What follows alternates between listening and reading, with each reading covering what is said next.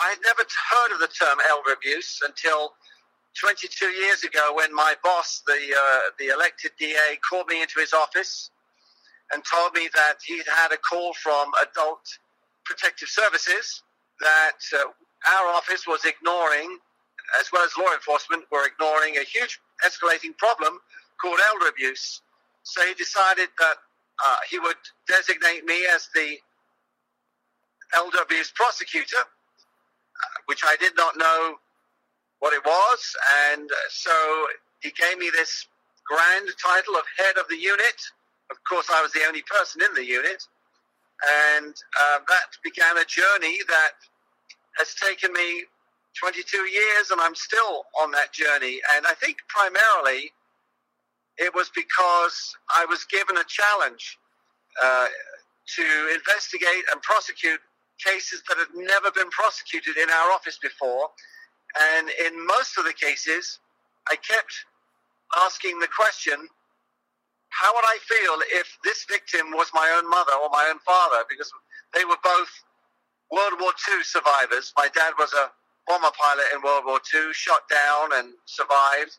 And my mother survived the Blitz in London. So I kept equating the stories to my own situation with my parents, and it lit a fire in me, a passion that has never gone out. And so it, has been pretty much my career for 22 years. And now, now that I've retired from the office, I wanted to become my career in later life to um, travel around the country and try to motivate as many law enforcement and prosecutors as I can to get involved. My main point was that a prosecutor cannot do it alone. Uh, we have to have everyone in the community involved and invested in it. We have to have law enforcement, we have to have social services, financial institutions, med- medical communities, first responder EMTs and paramedics, and all other kinds of groups involved. One of the typical responses from law enforcement is that they don't investigate because, number one, they think that the victim is either going to be a poor witness on the witness stand because they say, well, they're forgetful, they've got dementia, they're not reliable. And that's a big, big mistake. Or, secondly, the perpetrator may be a family member and the victim says to the police officer, I don't want to press charges. And one of my main points was you cannot allow victims to tell you which cases get investigated. Uh, victims don't get to press charges, only prosecutors get to press charges. And then my third point was that in too many instances, law enforcement make the mistake of calling an allegation of financial elder abuse a quote civil matter only unquote. And my point there is that uh, police officers should never say that because that requires a legal conclusion that police officers are not qualified to give.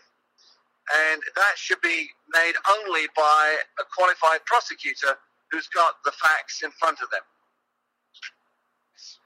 And there are two categories of those at more at risk. Number one is the, the profile is of an elderly person who has just lost a lifetime partner, living alone, uh, doesn't drive anymore, relies upon the telephone, relies upon possibly a laptop or a desktop, relies upon cab drivers or electricians or plumbers to come in and do some work, uh, whose family may have kind of abandoned their own responsibilities, who live maybe quite a long way away, who don't visit very often. That is your most vulnerable victim in waiting. The other type of victim in waiting is the victim with disabilities or cognitive impairment, and that could be of any age. That could be a 45 year old with autism uh, or with cerebral palsy. Uh, it could be a, a 90, a 95 year old person with advanced dementia. But it's somebody with cognitive challenges uh, who is going to be targeted by the opportunistic scammer or caregiver or relative. The, there's a, an incredible increase in the number of these cases for several reasons. Obviously, the demographics is one. We are the fastest growing segment of our entire population is the over 85s. and we're all living longer. So there are more and more of us that will reach 100 years of age or more, and we, and we still don't have a cure for Alzheimer's or other forms of dementia. So because of all those reasons, we have got more susceptible victims in waiting. I think we're also doing a better job at describing what this crime is so that people will identify with it and then will know, oh, yeah, I need to call Adult Protective Services. So I think there is a greater awareness and a greater recognition, and as a result, there's a greater response from the general uh, public. But we're still not doing enough.